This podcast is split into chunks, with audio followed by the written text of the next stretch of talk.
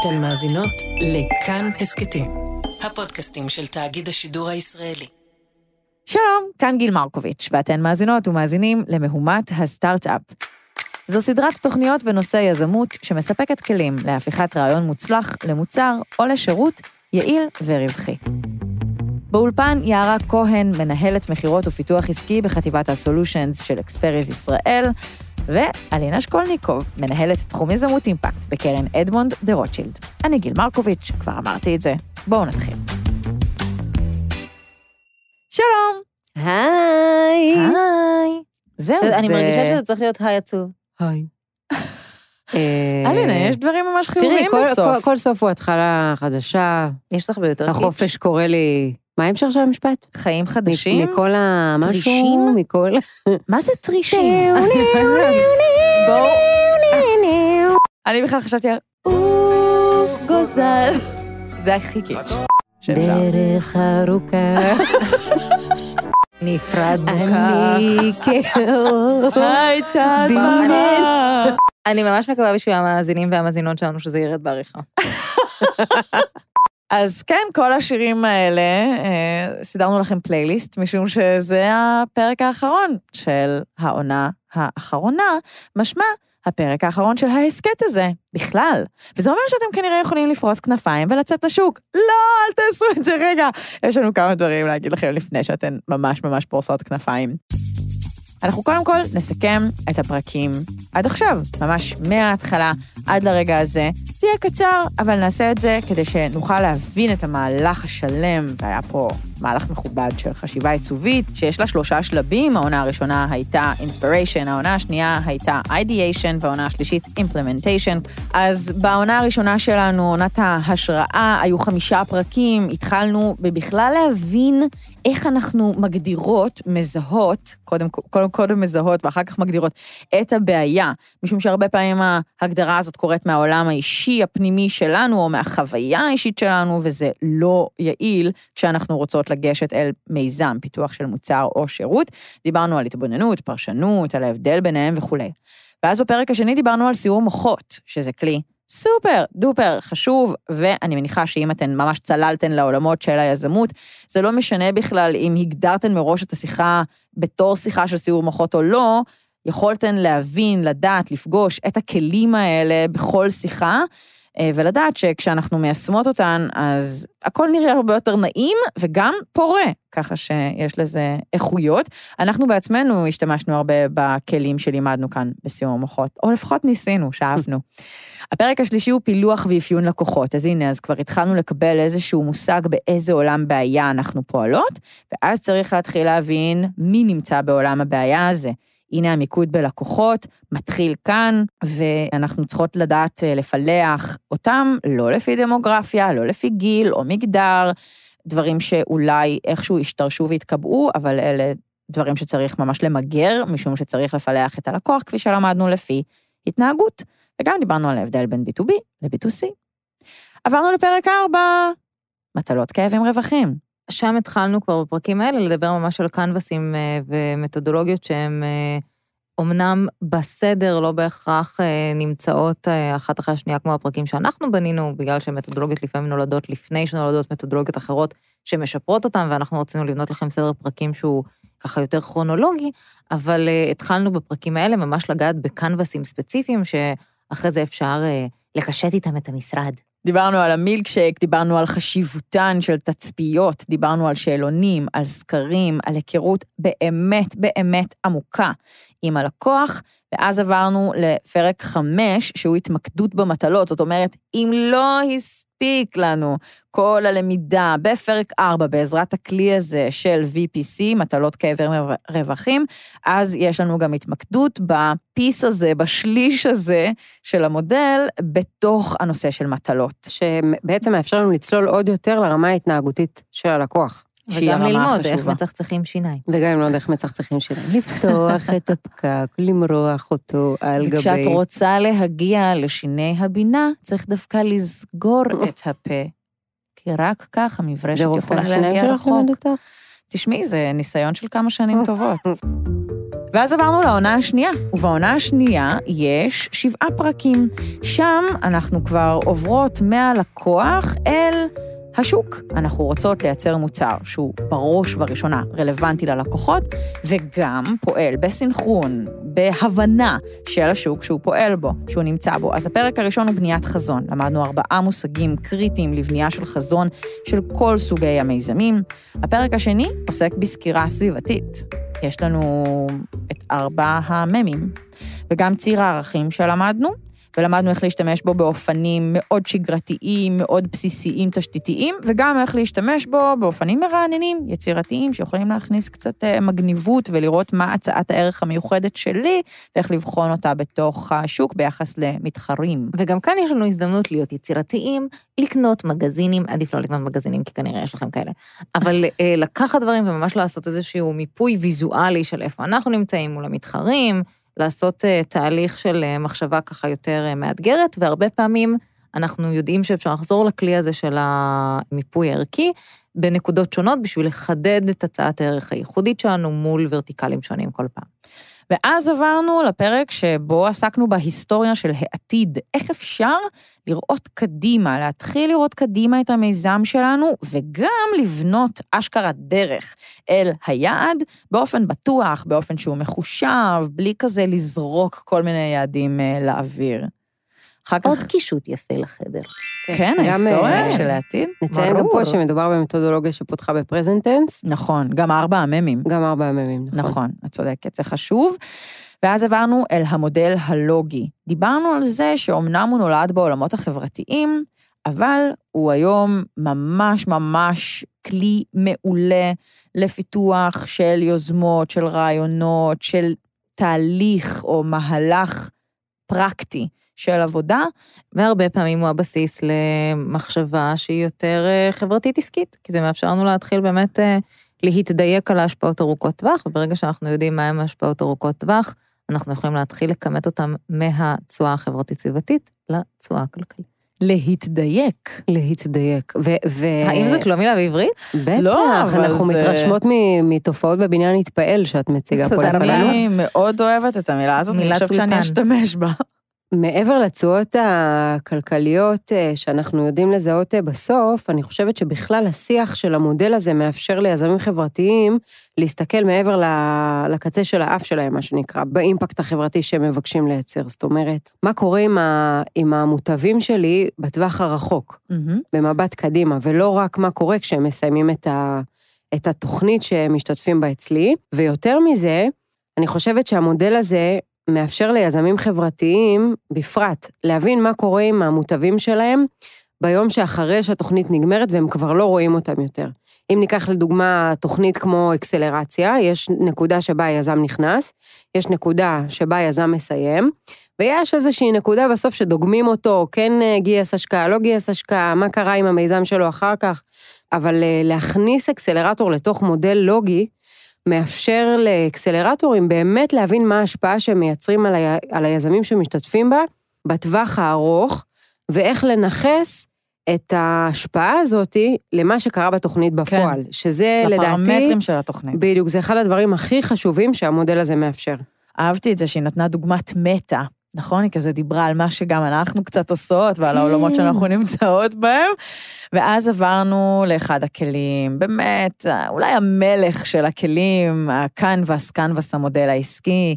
דיברנו עליו הרבה, שני פרקים, הקדשנו קצת זמן לחלק ימין ואחר כך חלק שמאל, למדנו את הרובריקות, את המלבנים בתוך הקנבס, נתנו דוגמאות, נשפכנו מצחוק. כן, רק שהימין ושמאל של המודל הזה עובדים ביחד, כן?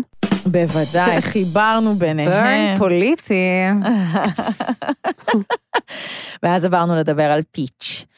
אמרנו שפיץ' חשוב שתדעו לעשות בכל שלב, אבל אנחנו בחרנו להביא אותו ממש בסוף העונה השנייה, כי אז אולי אנחנו כבר מקוות שיש לכם אינטראקציות חשובות, גם אינטראקציות קצרות, גם ארוכות, גם כאלה שתוכננו מראש וגם כאלה שקרו במקרה. העיקר שתדעו לשלוף את הפיץ' הנכון, לתאר את המיזם במילים פשוטות, מובנות, קצר, לקרוא לפעולה בסוף, וגם לשים לב למי אתן נותנות את הפיץ' הזה. וגם לוודא שהוא מרגיש לכם ולכן נוח, ולא כאילו תרגלתם את מה שראיתם בהרצאת TED. אה, וואו, חשוב. עברנו לעונה שלוש, עונת היישום, השלב של האימפלמנטיישן בחשיבה העיצובית. התחלנו בהיכרות עם מושגי בסיס סופר חשובים, שיש ביניהם מלא מלא מלא בלבול, וגם הצגנו את המסגרת שבה אנחנו פועלות לאורה, שזה ה-lean startup, הסטארט-אפ הרזה. דיברנו על אה, POC, Proof of Concept, דיברנו על RAT, Riskiest Assumption Testing. דיברנו על MVP, Minimum Viable Product, דיברנו על ההבדל בין פיתוח זריז וגמיש לעומת פיתוח מפלי, ואז עברנו לדבר על דברים שאולי רובנו נמנעים מהם, או קצת פוחדים מהם, אבל קצת הם סופר חשובים. מהם. נכון. דיברנו על חשיבותו של האקסל, החבר הכי טוב שלנו, כשאנחנו ניגשות לתוכנית עבודה, תחזית פיננסית ותוכנית עסקית. אין לי- אין לי מה להוסיף על זה. אה, יערה פשוט, היא הצביעה. אני ממש אה, לא, אני- אני- אני פה- אני פוקקת פה את ה- אה. את את מפרקיי. הבנתי. אבל אם את מתעקשת, אני אומר שבסופו של דבר כלי עבודה מאוד מאוד חשובים לטווח הארוך. אנחנו מדברים, אה, הזדמן לנו היום לדבר על השקעות ועל משקיעים. אנחנו לא נדבר בפרק הזה על החשיבות של אקסל, אבל אני מרשה לעצמי להזכיר את החשיבות של אקסל בהקשר של משקיעים בפרק אם לא הזה. התאהבתם בו אם, עד עכשיו. ואם לא התבלבלתם מכל הבלבולציה של מה שאמרתי עכשיו. עברנו לדבר על מדידה והערכה. אנחנו מדברות על הדברים האלה בעיקר בעולמות האימפקט, אבל האמת ששוב, אפשר ללמוד מעולם האימפקט גם לעסקים במרכאות רגילים, יש הרבה מה ללמוד. שוב חוזרת המילה תהודה, שאולי היא הייתה בין השורות כשאנחנו דיברנו על המודל הלוגי, אז עכשיו נשים אותה על השולחן, המילה תהודה, צריך למדוד אותה, להעריך אותה, לדעת איך להגיע אליה, והזכרנו את אה, מטרות הפיתוח של האו"ם, שהם הרבה פעמים מעין אה, אבן דרך שמסמנת גם את המטרות שאליהן צריך להתפתח, וגם כדאי לפתח להם פתרונות. וגם באמת דיברנו ספציפית בפרק הזה על אה, כלי נקודתי רלוונטי למדידה והערכה של אימפקט, ובאמת אנחנו רואים שככל שהתחום הזה מתפתח, ככה אנחנו רואים בשנה האחרונה יותר ויותר אה, גם קרנות השקעה מפרסמות את ה-IMP שלהם, גם בארץ, אה, וגם באמת יותר ויותר סטארט-אפים שמתחילים להבין שהשיח הזה בצורה מתודולוגית של מדידה של תשואה חברתית ושל תשואה אה, סביבתית, הרבה פעמים יכול לאפשר להם פתאום הגשה לפרסים, ופתאום אה, הסתכלות על מענקים, ואפילו לפעמים להבין שיש בתוך המודל שלהם אמנם דברים שהם אה, מנסים לפתור בצורה ישירה, אבל הרבה, אה, נקרא לזה תופעות לוואי חיוביות, אז סטארט-אפים שמתעסקים במשהו אחד ומפתחים חומרה, אבל על הדרך גם מצליחים להקטין את טביעת הרגל הפחמנית שלהם, ובעצם דרך זה רואים את זה ב-IMP כשאנחנו מסתכלים על סוגים שונים של השפעות, ופתאום אנחנו מתחילים לשאול את עצמנו מסביב למטרות הפיתוח של האו"ם, מה עוד יש לי בתוך המיזם, מה עוד אני פותרת. באמת אה, כלי שאני, שאני ממליצה עליו, כי אני חושבת שלפעמים יזמים ויזמיות לא יודעים שהם יכולים בכלל אה, להיות בעולמות האימפקט. לפעמים זה וה- מעבר לפינה, ופשוט. היעדר המודעות כמובן לא שצריך... מאפשרת להתקדם לשם. כמובן שצריך לרצות לעשות ברור. עשייה חברתית או סביבתית חיובית בשביל להיות מיזם אימפקט, אבל הרבה פעמים יש לנו את ה-intentionality, את הכוונה, ואין לנו בהכרח את המילים והמתודולוגיות, אז זה באמת אה, שם אני פרק חושבת שזה מצוין. זה אה, גם לזה. ממש תקע יתד במובן הזה של השיח הלגיטימי בין אה, ביזנס ו- וסושיאל, בעיניי. כן. ואז הגענו לפרק שאיתו בדרך כלל יזמיות מתחילות, וזה שיווק ופרזנטציה. הסברנו למה לא כדאי להתחיל בפרק הזה, ואיך הרבה פעמים תהליך השיווק ממש משקף לנו את כל המהלך שעשינו עד עכשיו. כי כאילו, כדי לשווק את המוצר או השירות, צריך להתחיל ממש מההתחלה, שוב ללמוד את הלקוח, שוב ללמוד איפה הוא נמצא, שוב ללמוד איך אני יכולה לגשת אליו, איך, באיזה מילים לדבר איתו, וכולי וכולי. דיברנו כמובן על מושגים בסיסיים, כמו מיתוג, כמו מיצוב. אנחנו יכולות לגשת ללקוחות שונים, אפילו לפעמים צריכות לגשת ללקוחות שונים עם מסר אחר. זה עדיין משווק את אותו מוצר, אני לא משקרת, אני פשוט מראה נדבך אחר במוצר שלי שהוא רלוונטי יותר לקבוצה X, לעומת קבוצה Y, שלה אני אראה נדבך דחוף יותר עבורה. אנחנו גם פה פוגשות את החשיבות שיש לקהל היעד על השיווק, נכון. על המוצר שלנו, על איפה אנחנו מוכרים אותו.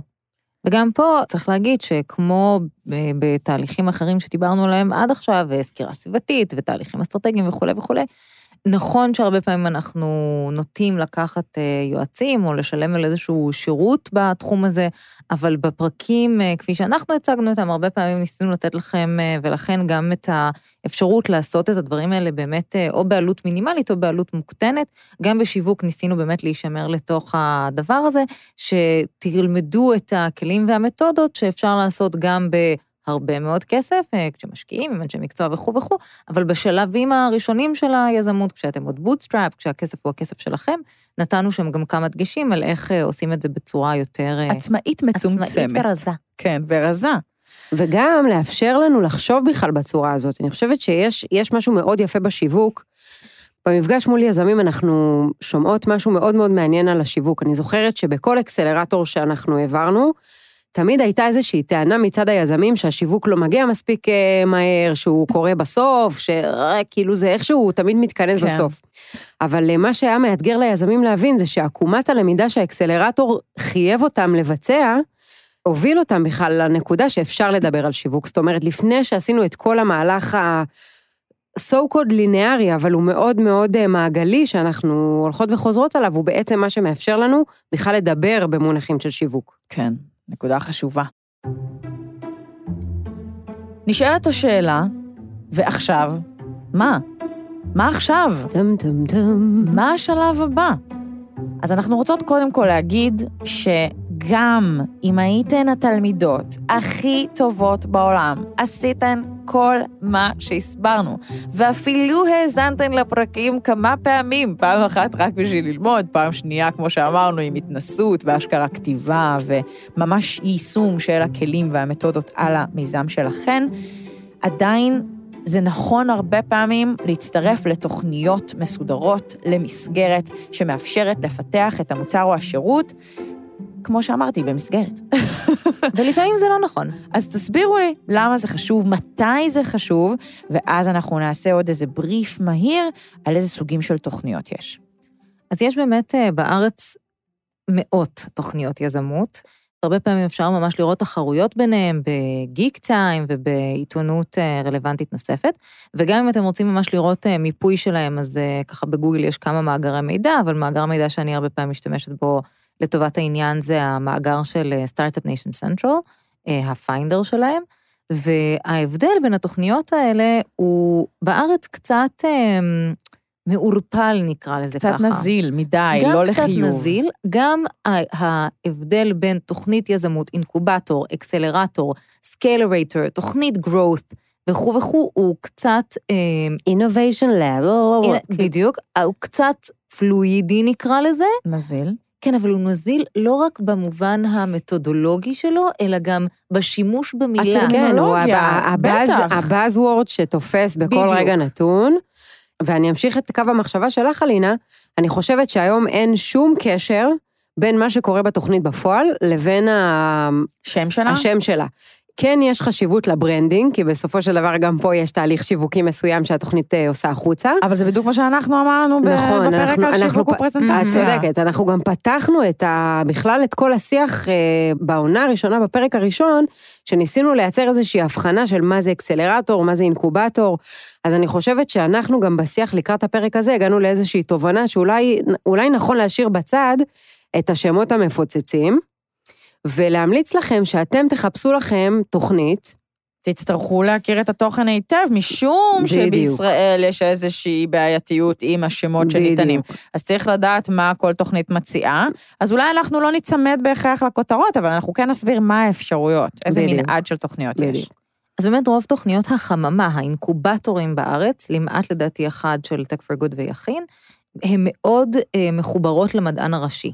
החממות הכבדות, נקרא לזה, זה חממות שמקבלות מימון של המדען הראשי, כלומר קרן שהולכת למהלך הזה ביחד, mm-hmm. וזה שילוב של תאגידים, יזמים פרטיים והרשות לחדשנות. נכון, והרבה פעמים גם מדובר שם בפיתוח ארוך טווח.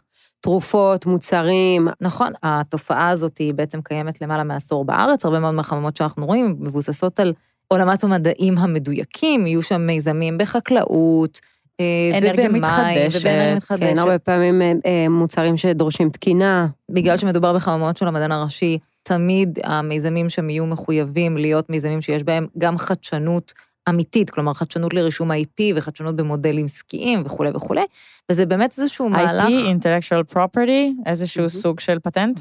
והרבה פעמים המהל- המהלך של הליווי בתוך החממה הוא מאוד מאוד hands on. כלומר, זה נשמע לנו כאילו זה משהו ראשוני חממה, מצמיחים את הרעיון, אבל בארץ החממות הן הרבה יותר כבדות, הן הרבה יותר ארוכות טווח. דרך אגב, גם בארץ וגם בעולם, הם יותר קצרים. בארץ פשוט המילה הזאת, משתמשים בה בצורה שהיא יותר מדי לוס, נקרא כן, לזה כן. ככה. היא פשוט תפסה יש- גם יותר. יש הרבה חושבת תוכניות שנופלות הסיבה. בתוך הקטגוריה של אקסלרטור בלי, ש... בלי שהן אה, תהיינה אקסלרטורים. אז תסבירו רגע מה התוכן של אקסלרטור, כדי שאנחנו נדע גם אם, נדע לזהות אותו גם אם קוראים כן. לו ככה והוא לא, ולהפך. כן. אני גם אם לא חושבת, קוראים לו אה, ככה והוא כן. את יודעת מה, אני חושבת שאולי אפילו פחות נכון לדבר על, על רמת התוכן שעוברת ב, בתהליך, כמו על רמת הבשלות, ש, שאיתה המיזם מגיע. בדיוק, שאליה אליה מגיש מועמדות הסטארט-אפ, כי אנחנו פוגשות הרבה אקסלרטורים שברמת התוכן אין תוכן מובנה. יש ייעוצים, יש איזשהו קו כללי מנחה, אבל כן. מה שבעצם באמת מגדיר את ההבדל בין אינקובציה לאקסלרציה, זה השלב ש, שבה מגיע המיזם לתוך התוכנית. אז איך מיזם מגיע לאקסלרציה? אפשר לומר שבאופן די, אה, די לינארי, מי שסיים תהליך אינקובציה, עובר לתהליך אקסלרציה. למה בסדר? זה כל כך מבלבל בארץ? כי בארץ המיזמים בתוך החממות הם הרבה יותר בשלים הרבה בשלים, פעמים מאשר. היזמים באקסל... כאילו זה התהפך אצלנו. בואו נדבר על הבשלות הזאת. מה זה אומר בשלות? זה אומר שמה? כבר יש לי חזון, כבר יש לי סקירה סביבתית, כבר גייסתי מזה- כסף? מה? באקסלרטור קלאסי יהיה לך גם מהלך של גיוס כסף, אבל גם לקוחות משלמים. זה לא רק שאלה של האם יש לי משקיעים או אין לי משקיעים אז אני כבר מאחוריי. באה כשהייתי בשוק כמה זמן, ש- ש- זמן. שעשית הוכחת התחנות, בדיוק, את אה. על בסיס זה בכלל מתקבלת. בעוד שאנחנו פוגשות הרבה הרבה הרבה הרבה תוכניות שקוראות לעצמם אקסלרטורים, שזה אפילו כן. לא pre-seed, אי אפשר לקרוא לזה אפילו pre-seed, היזם מגיע לתוכנית כשאין לו אפילו קונספט מגובש. מתודולוגית, הרבה פעמים האקסלרטורים בארץ נמצאות בשלב ה-ideation, הרעיונאות, כשבאופן טבעי זה אמור להיות אחרי שלב ה implementation הראשוני, לפחות ברמה הליניארית. בגלל זה אני הייתי מציעה לאמץ את הטרמינולוגיה של תוכנית יזמות. וזה בסדר, יכול להיות שיש לי רעיון, או אני רוצה לפתח רעיון בעולמות היזמות, ואני צריכה לגשת לא לאקסלרטור, אלא לתוכנית יזמות טובה. יש הרבה תוכניות יזמות בארץ, שגם בצורה אינטליגנטית קוראות לעצמם תוכניות יזמות, מתעסקות בפיתוח רעיונות, הרבה מהם נמצאים במסגרות אקדמיות, במסגרות מוניציפליות, במסגרות של חברות קורפרט, באמת בכל ה... גם בציבורי, גם בפרטי, גם ב... כל המפה. ממש כל המפה, ובאמת מאוד מאוד חשוב בעיניי בבחירה של לאן נכנסים ומתי נכנסים. פעם אחת, אני בן אדם מתודולוגי, כמו שאתם יודעים, אז אני כן אוהבת לקרוא מה הסילבוס של התוכנית שאליה נכנסים, אבל עוד יותר חשוב לראות מי מנהל את התוכנית, האם האנשים שמנהלים את התוכנית, יש להם ניסיון מעשי בתחום, יש להם ניסיון בעצמם בגיוס הון, האם הם היו יזמים, חברתיים, עסקיים, לא משנה, אבל האם הם באים מרקע של אה, יזמות, המנהלים המקצועיים, מהי רשת הקשרים מסביב בארץ, גם באינקובטורים, גם באקסלרטורים, גם בתוכניות יזמות. עולם ה mentorship הישראלי הוא מאוד מאוד עשיר.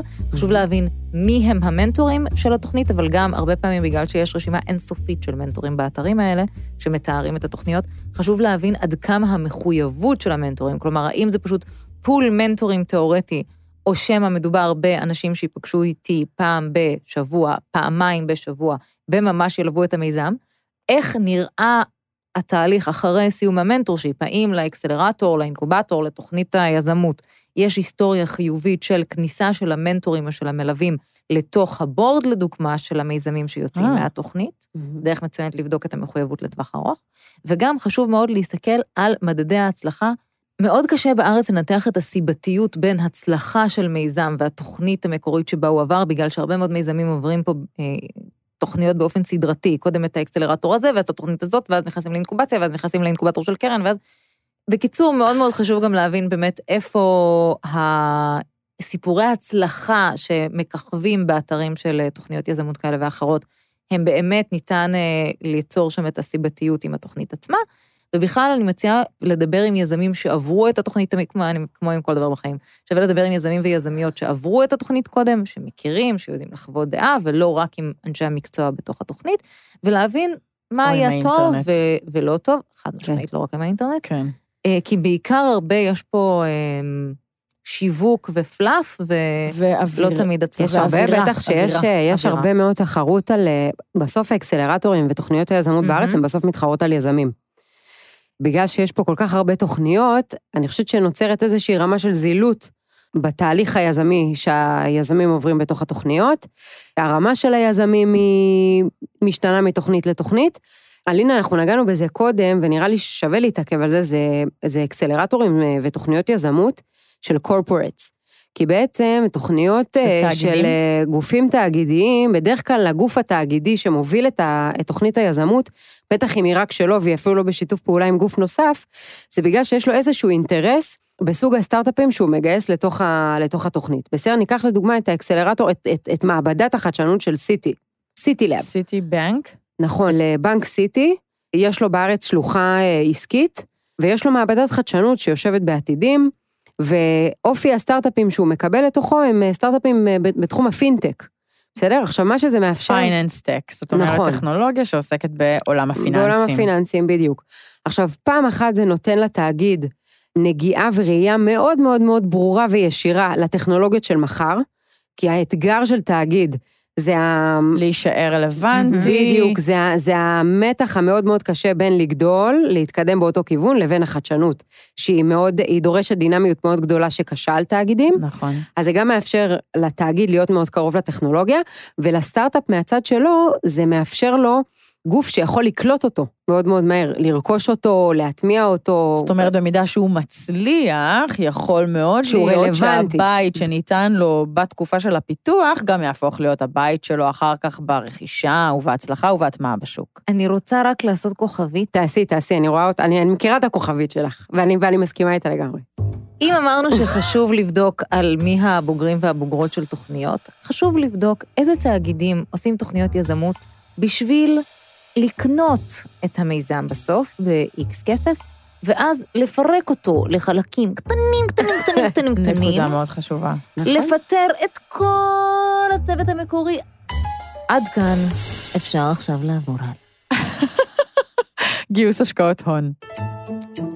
גם כשאנחנו מדברות על השקעות, בין אם מדובר על השקעות אה, רגילות אה, של הון סיכון, ובין אם מדובר על השקעות אה, אימפקט, בסוף, גם סביב השקעות צריך לעשות מחקר שוק. זה אותו דבר בדיוק. תחזרו לפרק של אה, מחקר שוק, זה אחד לאחד אותו דבר, אותה פעילות. אותם אה, כלים, אותם פלטפורמות הרבה בדיוק, פעמים. בדיוק, רק בקונטקסט של אה, השקעות. אז בואו ניתן רגע את הקונטקסט הזה. יאללה.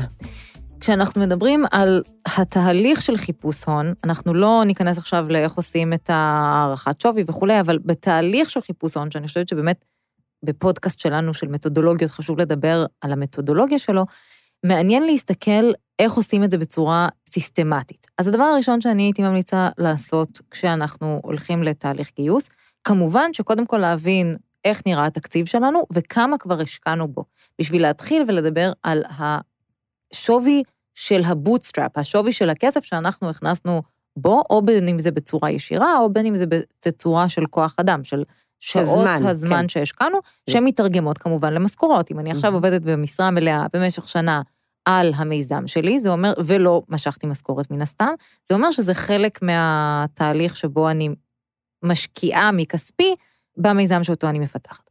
אז הגענו לסוף של ה bootstrap, כן? הגענו לנקודה שבה אני כבר לא יכולה, לא יכולה, לא רוצה מכל מיני סיבות להמשיך להשקיע את כספי בתוכו. יכול להיות שעשיתי איזשהו תהליך של אה, קבלת אה, פרסים, לדוגמה, חיפוש פרסים ומענקים, זה משהו שקורה הרבה פעמים בעולמות האימפקט, יש לנו אפשרות להתחרות על כסף שהוא לא אה, כספי השקעה, אלא כספי מענקים, שאין בהם לקיחה של חלק מתוך המיזם. הגעתי לשלב הזה, עכשיו אני מתחילה לעשות תהליך של חיפוש הון, הרבה פעמים בארץ ובעולם, דרך אגב. השלב הראשוני יהיה חיפוש הון מאנג'לים, ממשקיעים בודדים. זה אתגר מאוד מאתגר, בעיקר למיזמ, למיזמים ויזמים, שהם לא מגיעים מלב-ליבה של התעשייה התל אביבית 8200-ית אשכנזית, סליחה על הסטריאוטיפו, אבל אה, מי שמאיתנו, לאימא ואבא שלו אין רשימת חברים שיכולים לגייס עבורנו טיקטים, אה, השקעות של אה, 100-200 אלף דולר כל אחד, אה, בת- בתחושה ככה קלילה נקרא לזה, יצטרך באמת לעשות את אה, שיעורי הבית שלו. צריך להגיד שזה הזמן לא להתבייש. כלומר, בסופו של דבר, בתוך עולם ההשקעות, זה שיח מאוד פתוח על כסף, כמה כסף אני צריכה, למה אני מגייסת אותו, כמה כסף אני אעשה לך או לך בשיחת משקיעים. אז כן, גם אם יש לכם את הבלקבוק וגם אם אין לכם את הבלקבוק ואתם מתחילים לפנות לאט-לאט, חשוב שתעשו מהלך שהוא מאוד שקוף ופתוח, תיקחו את הפיץ' ותיישמו אותו בעולם האמיתי. אנג'לים יחסית קשה לחפש בצורה אה, מתודולוגית, כי זה באמת תהליך שהוא יותר כמו אה, חיפוש אה, חברים חדשים לדרך, נקרא לזה, אבל כן יש אנג'לים יותר מוכרים יחסית בארץ שאפשר לקרוא עליהם, ואפשר אנג'לים ואנג'ליות לשמחתנו, שאפשר לקרוא עליהם, יש רשימות. אה, אה, רשימת האנג'לים, כן, יש את רשימת האנג'לים הישראלית. גם קחו בחשבון שבסופו של דבר, אנג'ל שמגדיר את עצמו כאנג'ל, הוא בסוף מחפש במי להשקיע. אז הוא מסתובב, הוא מסתובב באזורים שלכם גם כן כנראה, או באירועים, אם הם מתקיימים, כן? קורונה וזה. אבל אה, אירועים, אה, ב... לא יודעת, לינקדינים וכאלה.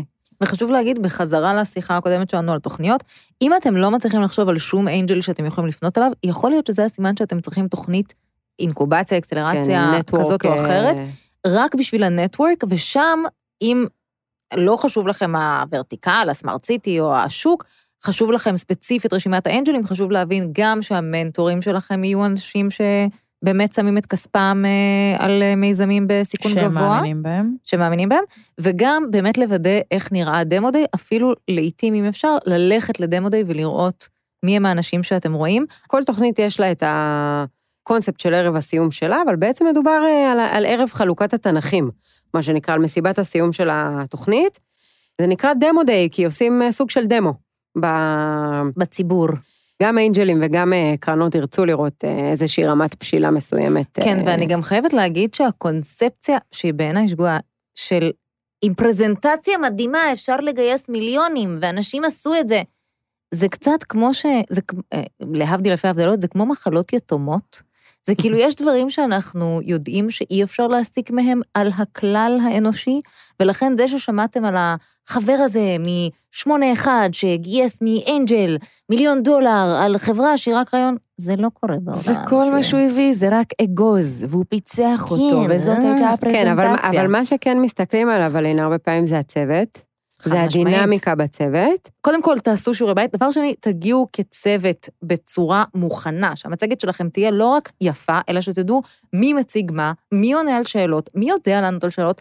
אל תבואו לבזבז את זמנם של משקיעים, אנג'לים, או קרנות השקעה, או גופים פילנטרופיים במקרה כן. של אה, עולמות האימפקט. בטח לא בישראל, שהביצה זה? פה קטנה, זה וזה עובר. כאש בשדה קוצים, השם זה שלכם. המינימום להסתנכרן גם.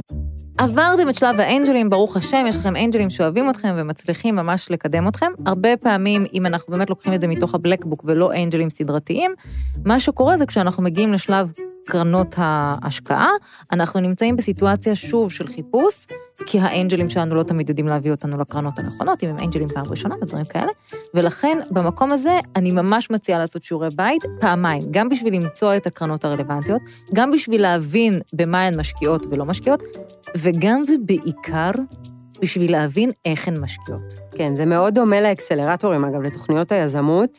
רק שלקרן יש הרבה יותר רק כוח. שלקרן יש הרבה יותר כוח, אבל חשוב להבין מה הסייקלים שלה, חשוב להבין באיזה ורטיקלים היא משקיעה, באיזה שלב של אה, סטארט-אפ, באיזה שלב בצמיחה של הסטארט-אפ היא משקיעה, תוך כמה זמן היא נסגרת. כאילו, יש, יש משמעות מאוד מאוד מאוד גדולה לכל הדברים האלה.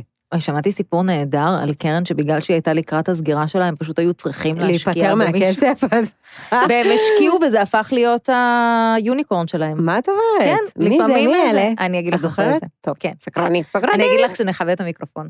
חוץ מזה שצריך לעשות את כל השיעורי בית, בשביל לבוא מוכנים בצד של הקרן, חשוב מאוד מאוד מאוד לעשות שיעורי בית על ה-governance, כלומר, דרך הניהול של הקרן את היזמים שנמצאים בתוכה ואת המיזמים שנמצאים בתוכה. כדי להבין מה תהיה מידת כדי להבין מה ההתערבות הולך שלה. להיות שם, בדיוק. כלומר, איך הקרן נוהגת עם היזמים ועם המיזמים שבהם היא מעורבת. יש קרנות שהרבה פעמים יכולות להיכנס, וזה לא משהו שהוא קורה פעם אחת, שנכנסות וחלק מהאסטרטגיה שלהם זה להוציא את המקימים. צריך להבין, האם אתם מוכנים לזה? אנחנו תכף נדבר על ניהול. הרבה פעמים היזם או היזמת מגיעים, חושבים שהנה יופי, מצאנו, יש לנו סיפור אהבה, והקרן נוהגת להכניס מנכ"ל או מנכ"לית חיצוניים מתוך איזשהו פול. בואו נדבר על ניהול, שזה עבודה קצת שונה מליזום. קצת בקטנה כזה. אבל זה מעבר חשוב, שאני לא בטוחה שהרבה יזמיות ויזמים יודעים, א', לזהות שהוא קורה, ב', לדעת בעצמם, בתוכם, אם הם רוצים להמשיך אל השלב הזה, וג', אם הם החליטו שהם רוצים, אז איך הם ניגשים לעבודת הניהול, שהיא מקצוע לכל דבר. בואו נדבר על ההבדלים האלה. אז יש לנו קודם כל את המשיכה וסוג הנטייה, לא לכולם זה מתאים. כן, יש אנשים שמאוד נהנים מתהליך היזמות והפיתוח, אבל כל העניין הזה של ה...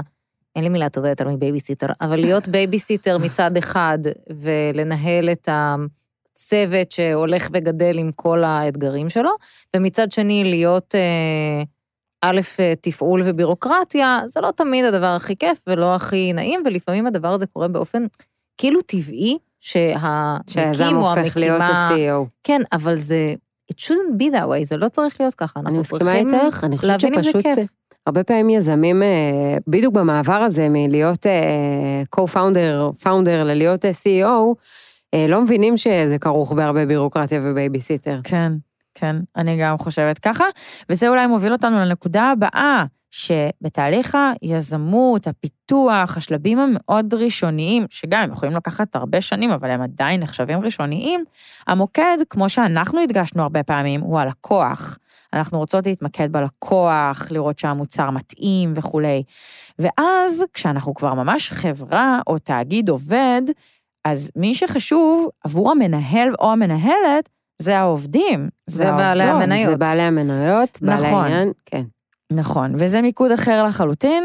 שוב, כמובן שלי קשה עם חלקים ממנו, אז אולי אתן תדברו על זה יותר, אבל אה, זה מיקוד אחר לחלוטין. הרבה, הרבה פעמים אני שמעתי את המשפט שרוב המנהלים והמנהלות בכלל לא מבינים שהעבודה שלהם היא לספק את הסביבה הכי טובה כדי שהעובדות והעובדים שלהם יעשו את מה שהם מקצועיים בו בצורה הטובה ביותר. אז בעצם, המנהל, אם אני רוצה לנסח את זה באופן פרובוקטיבי, עובד אצל העובדים שלו. ולא להפך, רוב המנהלים ניגשים למשרה שלהם בתור, אה, הנה, הגעתי למעמד, עכשיו אני יכולה להגיד לך מה לעשות וכולי. זה שאתה אחראי על תעדוף, זה לא אומר שהיחסים בינינו הם כאלה שרוב הזמן אנחנו נתעסק ב... אני מנהל אותך, אני אומר לך מה לעשות, אני כועס, אני לא לוקח תקציב, אני כן לוקח תקציב. אתה מנהל את התקציב, אתה מתעדף, מצוין, אבל אתה עם התקציב הזה ועם התעדוף הזה אמור לייצר עבורי את סביבת העבודה הטובה ביותר, כדי שאני המקצועית אעשה את העבודה שלי הכי טוב. אני חושבת שאת נכנסת למקומות מאוד פילוסופיים במשמעות של אה, מה זה מנהל, ואני רוצה רגע לרדד את זה. אני רוצה רגע לומר שיזם הוא לא בהכרח מנהל. יזם במהותו, יוזם, הוא מתחיל, הוא מתניע את הדרך, והוא הרבה פעמים, אה, מה שנקרא, הוא ה-number one, הוא, ה- הוא המספר אחת בחברה. כן. אני חושבת שמספר שתיים הוא הקסם והאגדה, הרבה פעמים במה שקורה ביזמות.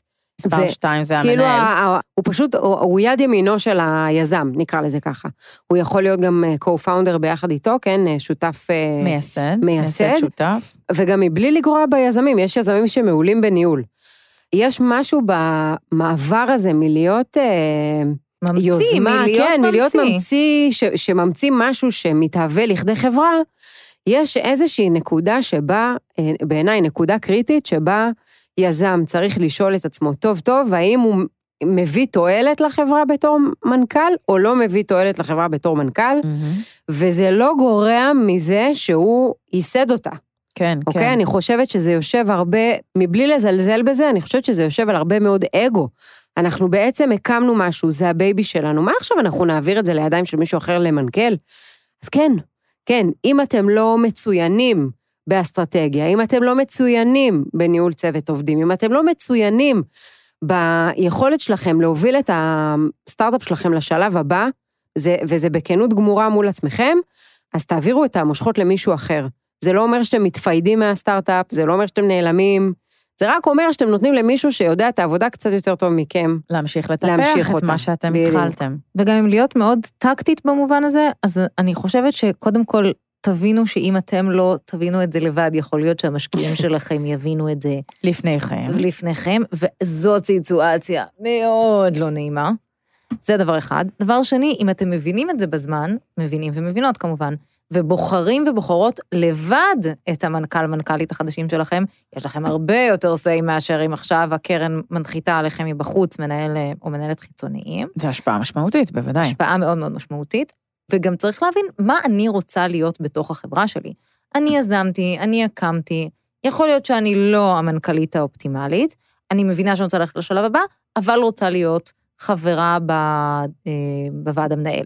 או שאני מבינה שאני כן רוצה להמשיך בחברה, אבל אני יותר טובה בפן הטכנולוגי, ואני רוצה להפוך להיות הסמנכ"לית הטכנולוגית של החברה. מהמם. יכול להיות שאני עדיין אמשיך להיות הרבה פעמים אפילו הפנים של החברה, אנחנו מכירים את זה מחברות טכנולוגיות שלפעמים הממציא או הממציאה הגאונים, כן, מאחורי המיזם, ממשיכים אפילו להיות אלה שמקדמים אותו קדימה ומדברים עליו בתקשורת וכולי וכולי, למי שאוהב תקשורת, קלירלי, יש לכם שלוש אנשים באולפן שנהנים לשמוע את הקול של עצמם, אז אנחנו כנראה באמת יותר נהנים מהמדיום, אבל אה, זה ממש צריך להבין את, אה, את חלוקת העבודה ואת מה, מה מדבר אליכם ולא מדבר אליכם, ולהבין את זה בזמן.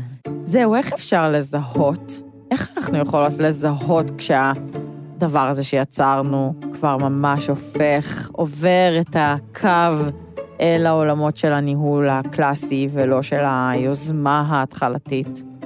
הרבה פעמים לדעתי זה פונקציה של ניסיון. אם אין ניסיון קודם של ניהול תקציב בגובה הגיוס הנוכחי, לפעמים זה סימן טוב לשאול את עצמי, האם אני האדם הכשיר ביותר לנהל את התקציב הזה בצורה ישירה, בתצורה כזאת, לקבל החלטות כאלה ואחרות, או שמא אני עכשיו במקום, לא יודעת מה, לגייס אה, HRית, כי, אני, כי זה הדבר הנכון לעשות אה, בגודל של החברה, וזה הבן אדם שיודע גם להביא עובדים וגם לתפעל עובדים, אני אוציא עוד X, את כל משכורת השנתית של HR פוטנציאלי, על הפיתוח הטכנולוגי הבא. יכול להיות שזאת לא ההחלטה הכי נבונה בשלב הזה, יכול הבנתי. להיות... אה, זה, זה כן, יש הכיוון. איתותים כן. ראשונים, וגם כן. חשוב להגיד שאם בכל זאת אתן אדם, רוצות כמובן. להמשיך לעשות את התפקיד, אז אולי פשוט תיקחו מישהו לצדכם, שהוא יהיה באופן רשמי, כן? וגם באופן שכל השותפים שלכם לדרך יודעים מהמם. ומכירים, והדבר הזה שקוף, מהלך שקוף, פשוט תיקחו מישהו ותכשירו את עצמכם בעזרתו, והוא כמובן יקבל על הדבר הזה שכר. כן. אני מנסה להיזכר אם אנחנו התייחסנו לזה באיזושהי צורה בפרקים הקודמים, על, ה, על המבנה הארגוני של, ה, של החברה. אני לא בטוחה אם דיברנו על זה או לא, אבל אני מציעה לייצר איזשהו מבנה ארגוני אידיאלי, שבעצם פורט את התפקידים השונים, את הפונקציות הנחוצים. השונות, כן, בתוך החברה, כן. בשלב הבא שלה. מהמם. בסדר? כאילו, לאן אנחנו רוצים לגדול במסגרת חשיבה אסטרטגית? אני חושבת שבמובן הזה מאוד מאוד חשוב אה, אה, להתייעץ עם, אה, גם עם דירקטוריון, אבל גם עם מנטורים שליוו אותנו לאורך הדרך, אנשים שמכירים אותנו. אני חושבת שאנשים שמכירים אותנו מתפקידי עבר הם האנשים שהכי יודעים להעיד עלינו מה החוזקות ומה החולשות שלנו אה, במובנים מקצועיים. ואני חושבת שככל שנקדים לעשות את זה, אנחנו גם נימנע מחיכוכים, כי אני חושבת שהרבה פעמים התובנה, האסימון נופל כשיש חיכוכים בתוך הצוות, או שיש חיכוכים עם הוועד המנהל, שדברים לא מתנהלים על מי מנוחות. לפעמים זה פשוט נובע מתפיסה אסטרטגית שונה, ולפעמים זה פשוט נובע מאי יכולת אה, לבצע, לדלבר. זה מרתק התפקיד. מה שאמרת, כמו ההיסטוריה של העתיד, רק במובן של מבנה ארגוני. נכון, אני גם חושבת שזה ממש לא מדע מדויק, כאילו יש הרבה, בטח, יש הרבה דברים, את שאלת. קודם איך מרגישים, זה, זה בעיניי, יש שם באמת משמעות של פיל, אני חושבת שיש גם משמעות מאוד חזקה למה שאלינה אמרה, במובן הזה של יכולת טכנית לבצע או לא לבצע. אני לא חושבת שישר צריך להרים אה, ידיים אם כן ניהלתי או לא ניהלתי משהו דומה, אני חושבת שיש משהו באתגר, בטח. בהתחלה, אבל... זה לא אה, שאלה של משהו דומה או לא משהו דומה, זו שאלה של האם אני כרגע, בסוף, היזם, יזמת, הם גם בעלי עניין ומחזיקים מניות. נכון, הם רוצים שהסטארט-אפ יצליח, הדבר. הזה צריך להצליח. נכון. האם אני, אמרת מאוד נכון בעיניי, האם אני הבן אדם הנכון שיצליח למקסם את אחוזי ההצלחה של הדבר הזה? ואם התשובה לזה היא לא, כי אולי הצידה. אין לי את הניסיון ה... של ניהול תקציב, או אין לי את הניסיון של ניהול צוות, או פשוט לא בא לי על זה. לא כולם צריכים לנהל. הפונקציה ההזויה הזאת שבה הדרך היחידה להתקדם בחיים היא לנהל עוד ועוד נשים, גם אם הבן אדם ספציפית סובל כל יום מניהול. למה? כן, נכון, לא צריך, לא כולם אוהבים את זה, ולא צריך לעבור שם כדי להתקדם. אם אני מבינה שאני לא רוצה לנהל, ובעצם אני צריכה לעזוב או להשתלב באופנים אחרים בדבר הזה שהקמתי, איזה עוד תפקידים אני יכולה לאייש? אני חושבת שהדוגמה שעולה לי ישר לראש, אני לא אזכיר שמות, אבל אה, לאחרונה פגשתי סטארט-אפ שאנחנו ליווינו במשך תקופה מאוד ארוכה, בכמה תוכניות אה, פגשנו אותו, ואחרי משהו כמו חמש שנים שהסטארט-אפ אה, חי ובועט, ה-CTO וה-CEO התחלפו. אה, ממש התחלפו. מי שהיה ה-CTO הפך להיות ה-CEO, הפך להיות המנכ"ל, והמנכ"ל הפך להיות המנהל הטכנולוגי. כאילו יש פה איזשהו שינוי היררכי, אה, לא, לא כאילו. באמת, אבל כשיודעים לעבוד מצוין ביחד... אני, אני מסכימה, ושם באמת צריך להשאיר את האגו בחוץ, כשטובת המיזם היא לפנינו, ולא האגו שלנו. כן. מצוין, אפשר לשלוח את המאזינות והמאזינים לדרך? אפשר אבל עם ברכת הדרך, נכון? כמו שכשנכנסים לשדה אז יש... תולכנו לשלום, תשכיבנו לשלום. תגיענו למחוז חפצנו לחיים טובים ולשלום, אמן. אמן. אמן. אז אני באמת חושבת שהמהלך שעשינו במהלך שלושת העונות האחרונות, חלק ממנו, אני חייבת להגיד, הוא קצת מפחיד. אנחנו בכללי אנשים שקצת כזה, בגלל שאנחנו מאוד במתודולוגיה, אנחנו רואות את מה שלא עובד ומה שלא מצליח ומה שלא הרבה פעמים... אה, את כל שורד. הלא, את כל הלוז, אבל תהליך היזמות הוא תהליך פסיכי. ואני חושבת שאנשים במובן חיובי. במובן החיובי, כן. רכבת הרים. הרכבת הרים. ואני חושבת שגם ככל שעושים יותר, אמ, לא רוצה לקרוא לזה גידור סיכונים, כי בסוף כל העולם הזה הוא עולם ההון סיכון, אבל ככל שאנחנו יותר יודעות מה אנחנו עושות, ויותר חושבות על, אה, בצורה מתודולוגית על מה שאנחנו עושות, ויותר הולכות אה, עקב בצד אגודל לפעמים בתהליכי היזמות שלנו, באמת עובדות בצורה קצת יותר מתודולוגית, כמובן, זה תהליכי חדשנות, זה הכל מרגש וחדש, אבל כמו שאנחנו ניסינו להבנות לכם בשלוש שנות האחרונות איזשהו סדר קוהרנטי, הסדר הקוהרנטי הזה אמור בסופו של דבר, בעזרת השם כמובן, להוביל לאיזושהי הצלחה. כשאני אסתייג ואגיד, סטארט-אפ ראשון מותר לו להיכשל. באמת מותר לו להיכשל. מוזמן. לא כ... לא כ... אנקד- כאילו, לא כ... לא כדי שאני אוכל להגיד שכבר עברתי כן. את הסטארט-אפ הראשון שלי שהוא נכשל. אלא באמת כי, כי זה המקום שבו לומדים הכי טוב, והרבה פעמים, נכון, אנחנו לומדים עם הרבה מאוד אה, דם, יזע, דמעות וכסף שלנו ושל אחרים בטעות הזאת, אבל בעולם היזמות אנחנו רואים באופן מובהק שסטארט-אפיסטים בסבב השני שלהם, ובסבב השלישי שלהם, ובסבב ה-4,500 שלהם, הם פשוט הולכים ומשתפרים כל הזמן, כי הם יודעים לראות את הנקודות האדומות קודם. הם יודעים כשה... פיץ' צריך להיות יותר מדויק, כי הם במצגת ה-400 שהם הראו למשקיעים שלא השקיעו, הם הבינו איך, איפה זה לא עובד, איפה תמיד חוזרת על עצמה השאלה. הם הבינו בסטארט-אפ הבא איפה אני הייתי צריכה לרדת בתור CEO ולהפוך להיות CTO. הן מבינות איך נכון להביא את הוולידציה של השוק ובאיזה שלב ואיך עושים אותה, והאם הוולידציה שאני מקבלת זה בעצם הטיה קוגניטיבית, שאני רואה את המספרים ואני אומרת, אה, זה בדיוק אומרת משהו... ברור ב- שזה הסטטיסטיקה לטובתי. זה בטעות, על הזה נפל לי על הצ'ופצ'יק של הקומקום. אה, אז אני חושבת שבאמת במקומות האלה, ככל שתהיו יותר מנוסים ומנוסות, ככל שתקראו יותר ותבינו יותר, אבל באמת, בסופו של דבר, ככל שתעשו את זה יותר בידיים, וביזמות, I'm sorry, צריך זה להתלכלך. רק ניסיון, זה רק להתלכלך. זה גם הדרך לבדוק אם אתם רוצים להיות יזמים או לא. אה, כמו שאמרנו בפרק הראשון. אם אתן לא באמת רוצות להיות רופאות, אל תלכו ללמוד שבע שנים, ואז מיליון סטאז'ים, ואז להרוויח פח אשפה של שכר, ואותו דבר לגבי שחקניות ושחקנים וכולי. אותו דבר עם יזמות, זה תהליך מפרך, סזיפי, ארוך, סופר מאתגר, ואם אתן לא צריכות להיות שם, אז אל תתמקדו בו. כן, והוא כן מאפשר ניסיון. כאילו, הוא כן מאפשר ניסוי וטעייה. כן, ואם אתן צריכות להיות נכון, שם, רק אל תבזבזו את הזמן שלכם על. יותר מדי ניסוי וטעייה. ואם אתן צריכות להיות שם, אז קיבלתם את ברכת הדרך שלנו. קריסטוס טובילוס, קוזילוס טובילוס. זה אני היה לא זה היה פליי, אמירייטס. אנחנו אלינה שקולניקוב, יערה כהן וגיל מרקוביץ', אנחנו מאומת הסטארט-אפ, שלוש עונות של איך להוציא ממש היה מהומה היום. מוצר. ממש היה מהומה. איך להוציא מוצר ושירות רווחיים, יעילים, טובים לחברה גם, לשוק, לשוק המאוד מסובך הזה. אנחנו נגיד גם תודה למיכאל אולשבנק, שהוא טכנאי השידור שלנו, לירדן מרציאנו, שהביאה את התוכנית לשידור, לאסף רפפורט, שהוא עורך הסאונד שלנו. ותודה לך. אוי, תודה. יאללה, לא נשתמע, אבל אם אתם רוצים, תכתבו לנו. g-i-l-m at k-a-n.org.il. ביי.